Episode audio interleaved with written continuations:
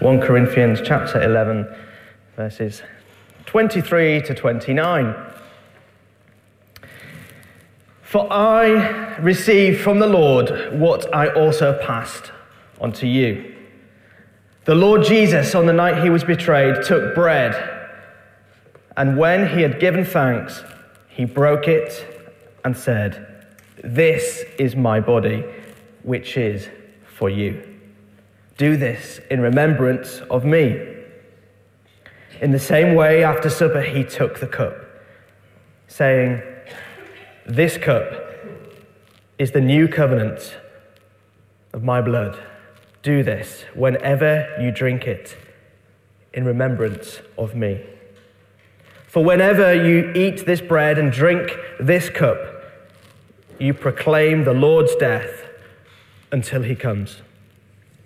So then, whoever eats the bread or drinks the cup of the Lord in an unworthy manner will be guilty of sinning against the body and blood of the Lord. Everyone ought to examine themselves before they eat of the bread and drink of the cup. For those who eat and drink without discerning the body of Christ eat and drink judgment on themselves. This is the word of the Lord. Thanks be to God. Thanks be to God.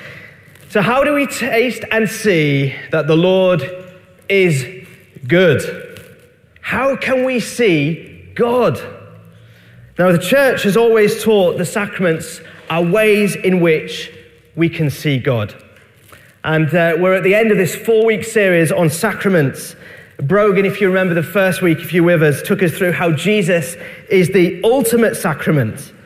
Paul, the apostle, writes in Colossians 1 that Jesus is the image of the invisible God. So if you want to know what God looks like, who do you look at? Jesus. Jesus. Now, Jesus has ascended, but he has still given us ways in which we can see, touch, and even taste God's goodness, specifically the sacraments of baptism and communion. Now, for the past two weeks, Ben's been speaking to us on baptism, and we've, be, we've seen that baptism is the way in to discipleship, through which we see the cross and the resurrection, and that power applied to us as followers of Jesus today. Today we're looking at communion. So if baptism is the way in, communion is the way on. You see, baptism happens once, but communion is something we are to regularly engage with.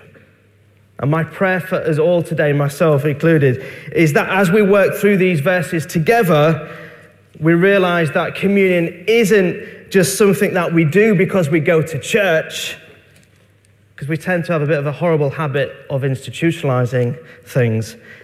Forgive us, Lord. No.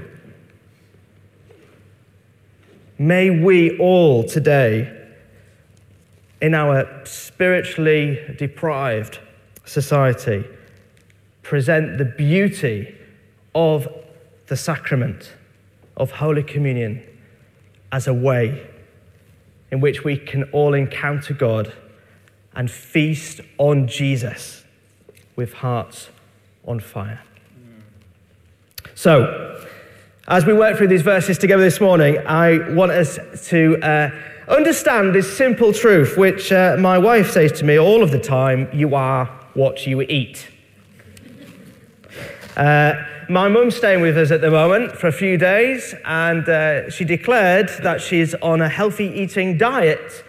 And my face dropped because I had planned all of these luxury goods to eat. And uh, I was looking forward to a, a, little bit even more exuberant uh, dining experience. Anyhow, it got to 10 to 10 the other night, and um, after saying that she's on a diet, she then declared that she'd like a bit of chocolate. We didn't have any chocolate in, but Asda down the road was closing at 10 o'clock. So I said to my mum, bless her, she likes half an hour to get ready at least. Get your shoes on, we're going. We legged it down the street. She was laughing her head off. She got a stitch. We almost missed the closing of the store. The hatches were coming down. And uh, the staff let us in. They said, basically, it's obviously urgent that you need to get whatever you need. Come on in. Uh, we got to the till and uh, we had a Terry's chocolate orange and a Cadbury bar of dairy milk and uh, fruit and nuts, by the way. That's what I like. And we demolished the entire thing. Now, the reason I say that is because my wife Rachel was looking at me as we were devouring this chocolate. She said, You are what you eat. You've got the Great North Run in three months. What are you doing about it? Currently, nothing. Now, basically, what I'm saying is what we eat determines our health, doesn't it? And the same is true spiritually as well as physically for all of us. So, sharing in the bread and the wine together, it's a God given means by which we live out the gospel. And so, as we read the drama of Jesus sharing this meal with his disciples, we too are invited into this drama of the gospel by sharing the same meal. Now, what I want us to see as we go through these verses is that communion enables us to see three things see the past, see the present, and see the future. And then, after we've looked at those three things, I want us to explore the implications of communion on our lives today as disciples of Jesus. So, see the past, see the present, see the future. Let's start with see the past. If we take a look at verses 23 to 25, uh, Paul is reciting the words that Jesus himself used at the very uh, the last summer. Summer? Supper. Feels like the last summer, doesn't it, with the rain? Supper. Uh, these, these verses here are very early, uh, a very early form of liturgy. You might hear that word liturgy uh, said here in uh, this church. We are an Anglican church and we love liturgy. Uh, but, folks, it's not just an Anglican thing, liturgy. It's all drawn from Scripture. It's a biblical thing. And here we get an early form of liturgy from Jesus himself. So when we recall these words together, we are looking to the past. The sacrament of communion means that we get to see the past. We get to see what Jesus went through for you and for me. You know, just like um, a song takes us back to a significant memory in our lives, or the smell of food to a special occasion. Just imagine what Jesus was thinking as he took the bread, as he took the wine, as he told the disciples that this was his body and his blood that was about to be given for them. Imagine that moment. He looked at them. He saw all of their flaws. He knew everything about them. He saw their sin. And in that moment, he still decided to give his body, his blood for them. And guess what? In that moment, he also saw you and he saw me. Let's not forget when Jesus was saying these words, he himself was sharing in the celebration of a Passover meal, remembering the past when God had done amazing things in delivering his people from bondage and oppression. And so they were giving thanks for that, what God had done in the past.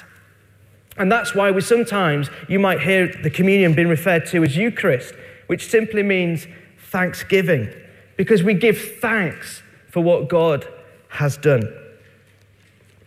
David Watson, who was a vicar of St. Michael of Belfrey in York, where a few of us moved here from in 2019, he said this The believer is encouraged to relive the personal application of the cross the believer is encouraged to relive the personal application of the cross. So, what is it we are to relive through the sharing of this meal? That Christ died for you and for me, that we might live. When we receive the bread and the wine, we all partake in this truth together. It enables us, the communion, to see the past and have thankful hearts. Secondly, we see the present. When we take communion together every Sunday, or however regular we take communion, we've been drawn together as the family of God in this place and at this time. You see, in communion, we don't just commune with God, we commune with each other as family, brothers and sisters. In the communion service, you, you may be familiar with the words, We break this bread if you know it, say it with me. To share in the body of Christ.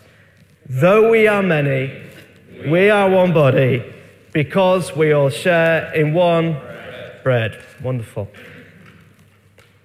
Now, this is taken from Paul in 1 Corinthians 10, verses 16 to 17, which says this Is not the cup of thanksgiving for which we give thanks a participation in the blood of Christ?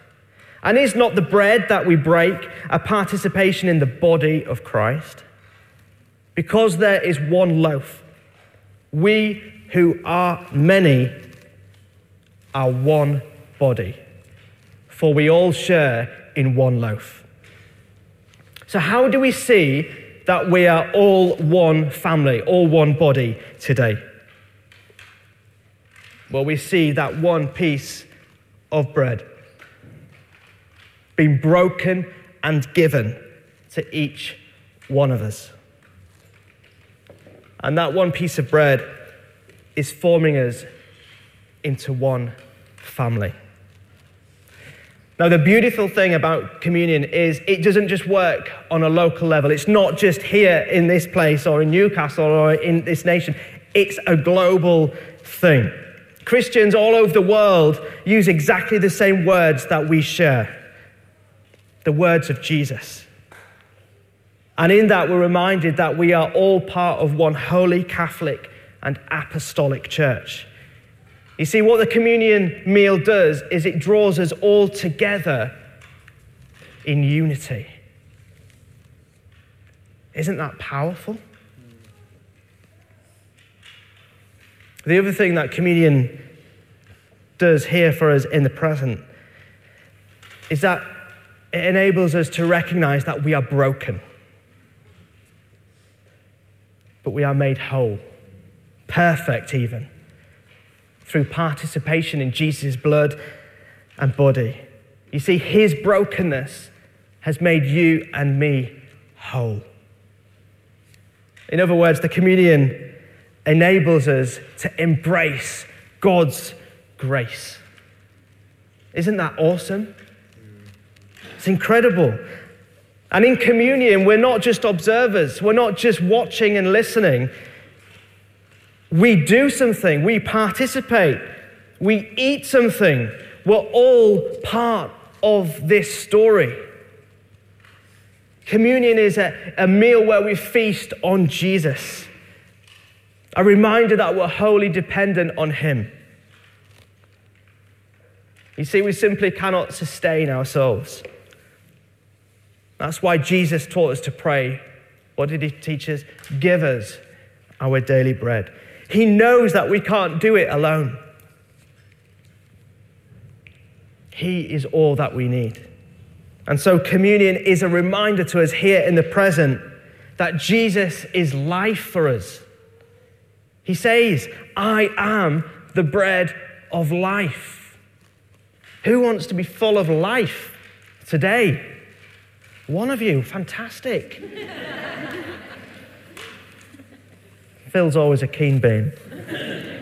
We want to be full of life. We're to feast on the body and blood of Jesus. And you see, as a community here in Newcastle, we need to be a community that regularly feasts on the bread of life. This act of sharing the the, the body and the blood of Jesus, the bread and the wine, is important for us as a community to do as regularly as we can.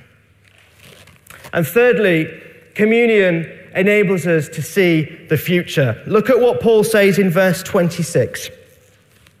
For whenever you eat this bread and drink this cup, you proclaim the Lord's death until he comes. So in communion, we get to see the future. The communion table, this family meal, is a picture of what awaits us in heaven. The heavenly banquet that we're promised. You see, in this moment of sharing the, uh, the body and the blood of Jesus, the future is somehow brought to us here and now. Just think about that. The future is somehow brought to us here and now in this meal that we share. When we eat and drink the bread and the wine, we proclaim his death until he comes again. When he comes for those who trust in him, and he promises us that there will be a heavenly party, that the banquet goes on. And let me tell you, it is going to be one heck of a feast. And I know that because scripture tells us the finest wine, the choicest meats. Just think about the last wedding you perhaps were invited to.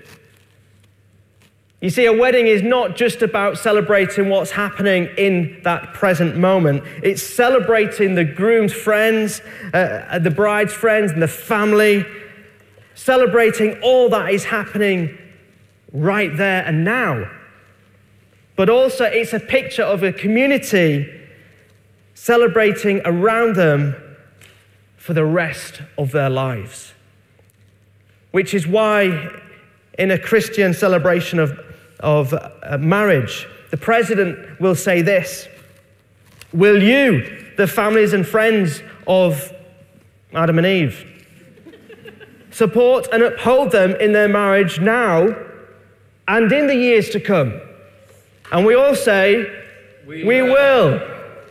It's not just about the present, it's about the future. And so when we approach the communion table, we do so with a real sense of anticipation that one day Jesus will return. That all of humanity will be wrapped up as we know it, and the rule and reign of King Jesus will be forever. And that's going to be glorious. So, communion, communion is the central act of worship of the church. It joins us all together in confidence of hope for the future. And this is why so many Christians around the world were grieved by not being able to receive the bread and the wine during the lockdowns.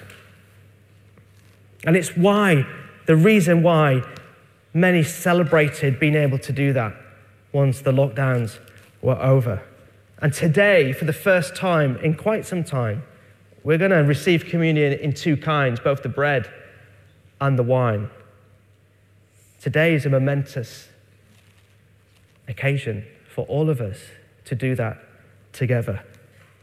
You see, this meal is a hope filled feast. It's the most hope filled feast on planet Earth and it's given to us by Jesus. So, this is what communion enables us to see the past, the present, and the future. But there are so many implications for us as followers of Jesus today. So, I want us to take note of these four things. The first one is this that the communion meal is a meal of encounter. You see, it's not just a meal of remembrance, and it's not cannibalism. But something does happen. We somehow encounter God through it. If we look at verses 27 through to 29, we discover that if we take communion in an unworthy manner, we drink judgment on ourselves. So clearly, something is happening through communion. You know, if you walk past a sign here in church, directing you to a toilet. It's unlikely to, you know, have much effect on you, if anything at all, if you ignore it. You're not going to drink judgment on yourself. But take communion in an unworthily manner, and you will. And so, what that tells us is that communion isn't just a sign, it's something more. Something happens. We encounter God through it. And you see, the church around the world uh, teaches us that when we take the bread and the wine, it is to us the body and blood of Jesus. You see, we meet Jesus and his grace and his forgiveness in and through this meal. It's a meal of encounter. You see, for the Jews who participate in the Passover meal, they not only look to the past, remembering what uh, God has done, but they relive through that meal the past. They're caught up in God's redeeming work. And so, for us as Christians, as believers of Jesus, knowing that the Messiah has indeed come, we remember all that Jesus has done for us in sacrificing himself, taking on the sins of the world. And so we too are caught up in the events of the upper room when Jesus shared the Last Supper with his disciples. We're caught up in that moment, here and now. And through them, we are in communion, in unity with Jesus who is present. This is my body, this is my blood. So when you come forwards to receive communion shortly, remember, you are encountering the living God. Now, just to display this, I actually bought a prop, but I forgot to bring it, and it was one of those. Uh, I think it's the Lord, you know. But basically, I bought one of those massive elastic bands, you know, that are meant to tone your muscles and all that kind of stuff. I'm yet to see it work, but um, I forgot to bring it anyway, and uh, I was quite upset about it. And Amara said, "Daddy, don't worry, you can use Lego." So I've got Lego and a little elastic band, but I need a a helper. Ollie, come and help us. Isn't it great to see Ollie? Remember, Ollie was baptized a few months ago here. So great to see you, Ollie. So um, you need to choose one that represents God. Don't think too much about it. One. This one. Oh, the big one, yeah, right. right, so God needs to be up here somewhere. And uh, this is you and me and everyone else, okay? And um, it's not going to stretch that far. Might have a bit of an accident. But basically, what happens in communion, uh, we, we encounter God. We encounter God who is present in, in the bread and the wine. We encounter God who is present here and now on planet Earth. Here. Does that make sense, Ollie? So, just going to put this elastic band around his hands, right? But somehow, in the receiving of the bread and the wine, we are caught up with God in heaven. Remember who Jesus is ascended, sitting at the right hand of the Father. And what we have in communion is this wonderful joining up where almost we are taken into the throne room of heaven. Isn't that beautiful? Thank you, Ollie.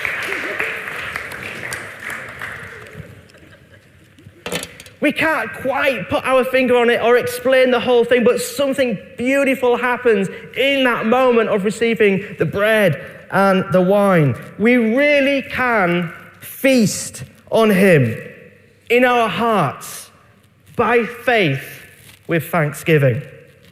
Secondly, the communion is a meal of confession. Verses 27 to 29. You see, expectation of receiving communion, it leads us to this place of confession. Now, the early church practiced confession of sin before taking, receiving communion. And that's why we too confess our sins corporately together before receiving the bread and the wine. Now, we do this so we don't take communion unworthily. But we also do this to remember that together we are broken. Not just me, together. And together we are all made whole. Now, there's a guy called uh, Glenn Packiam, and uh, if you want to know more about the sacrament, I, we really, as a team, encourage you to read this book called Blessed, Broken, Given. And um, he says this Why recite a prayer of repentance in the middle of worship? Worship services are supposed to embody and reenact the gospel. We need a community to lead us in confession, and we need a community to remind us of God's grace. So when confession forces us to face God, we find the face of God, steadfast love. This is the power of our communal confession. It leads us back again and again to the God of grace. Confession is not just about sin. He says confession is about opening ourselves up to God and to others. So, confession is also about vulnerability and honesty and humility. It's a practice that prevents us from keeping our shadows hidden and our frailty forgotten. It isn't just our sin that we need to confess, it's our limitations and lack, our weaknesses and warts, our fears and fragility. The church is not a community, community, comprised of those who have something to give and those who need something. The church is not about people who have their lives together and those who are broken. The church is a community of mutuality where our brokenness becomes a way to open our lives up to one another and allow God to meet us with His grace. That's why we're a community of confession, a community that confesses our weakness to one another, and a community that confesses the beauty of the gospel of Jesus Christ to the world. Now, the word confess um, it means to say the same thing. Now, of, of course, we don't confess because we need to be re forgiven each time. Of course not. We are forgiven in Jesus. We confess so that we align ourselves with the truth that despite our brokenness, because of what Jesus has done for us, we know we are forgiven, and how good it is to be reminded of that. In preparation for this, I said to uh, my girl Phoebe in the week, I said, Phoebe, how do I know that you love me? And she looked at me and went, and then she just went, she kissed me. I didn't tell her to do that. She obviously thought about it and she knew that in order for me to know in that moment that she loved me, she had to express a physical sign, an expression to show me that she loved me. A physical sign of an invisible reality. How do we know we're forgiven here today? By regularly receiving the bread and the wine, the precious body and blood of Jesus. Isn't that incredible? Thirdly, the communion is a family meal. We celebrate communion when the whole family comes together. Just look at your neighbor. How beautiful are their faces? This is the family of God, folks. We do not celebrate communion by ourselves. We corporately confess our sins. We corporately come to eat and drink. We corporately come to look back and to look forwards. You see, communion shapes the rest of our lives.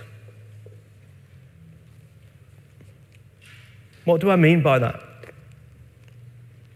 Well, the grace we receive in this meal is supposed to shape, is supposed to shape the way we relate to one another. It's a meal that expresses unity. Community, oh, sorry, communion builds community.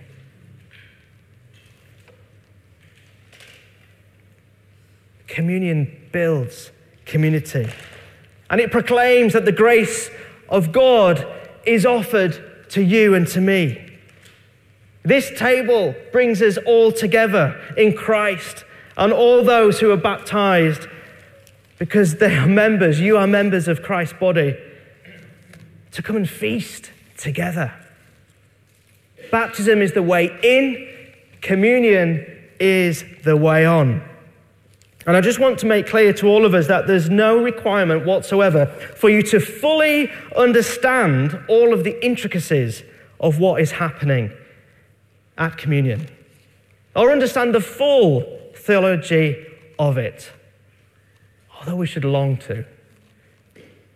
But you don't need to have it all together in order to come and feast on Him, because that would probably bar most of us here, if not all of us. It's not about our understanding of Him. It's about, it's all about what He has done for us, His grace. And that's why we invite everybody who is baptized to come and see, to receive, children included. We are to run to the table like little children. You know, from the moment our girls wake up in the morning, you wouldn't believe it. At six o'clock in the morning, I'm hungry. Every 10 minutes throughout the day, it's like a rhythm, it's like a cuckoo clock. I'm hungry. I'm like, you've just eaten a packet of crisps, a packet of cookies, a baby Babybel, a yogurt, and you're still hungry. But you know what? We don't deprive them of what we know will sustain them healthily. So may we too be hungry for receiving the grace of God in communion as often as we can, because it's a feast that we know will sustain us. Because sharing in this meal together draws us together in love. We're in fellowship with Jesus, who is present in the breaking of bread and the sharing of wine. You see, communion is the family meal. Just put your hand up if you say grace before you share a meal together at home. Right, put your hands down. Put your hand up again if you're going to start saying the grace. Joking. But I love this little tradition that we have in our family of saying grace before we eat a meal. Why? Not because we have a religious spirit about us, but because it reminds us each time that this is an opportunity for gratitude. It encourages me to look forward to the meal we will all share together when we come together at the communion table. And so, lastly, as my wife says, or Gillian McKeith, I've got a book from car boot sale, 20p. You are what you eat. You are what you eat. A few years ago, I went to, um, where was it? Egypt. And it was an all inclusive meal. And I tell you what, I have repented many times, but uh, this was actually grotesque, wasn't it? It was awful. I was with Ben and Ellie and Rich, and um, every night was a different theme. This particular night, there was just a, a mountain of crabs, basically. Now, you go into Grainger Market, you can pay eight quid for a crab, 10 quid. I see all these crabs, I'm like, it's free. and I had crab after crab after crab. I, t- I actually turned into a crab. there is a picture that looks so awful we can't show you today of me with a crab, a crab claw hanging out my mouth. I was red as anything, probably an anaphylactic shock. I look like a crab. You are what you eat. Jesus says, John 6, Truly, I tell you, unless you eat the flesh and drink the blood of the Son of Man, you have no life in you. Whoever eats my flesh and drinks my blood has eternal life, and I will raise him up on the last day. I don't know about you folks, but I want to be eating things that gives me life. 35 crabs certainly didn't do that. But I know what is going to give me life and life everlasting. So, as the bread and wine is blessed, broken, and given in a few moments' time, let us remember all what it means for us as we look to our past, our present, our future. As we take communion, we remember that God has blessed us. That although we are broken, we have been made whole. He gave Himself to us so that we may give ourselves to be transformed by Him. He became what we are so that we might become what He is. He became man so that we may be saved. We, come, we become what He is by feasting with Him, with eyes wide open and hearts on fire. So, will you feast on Him?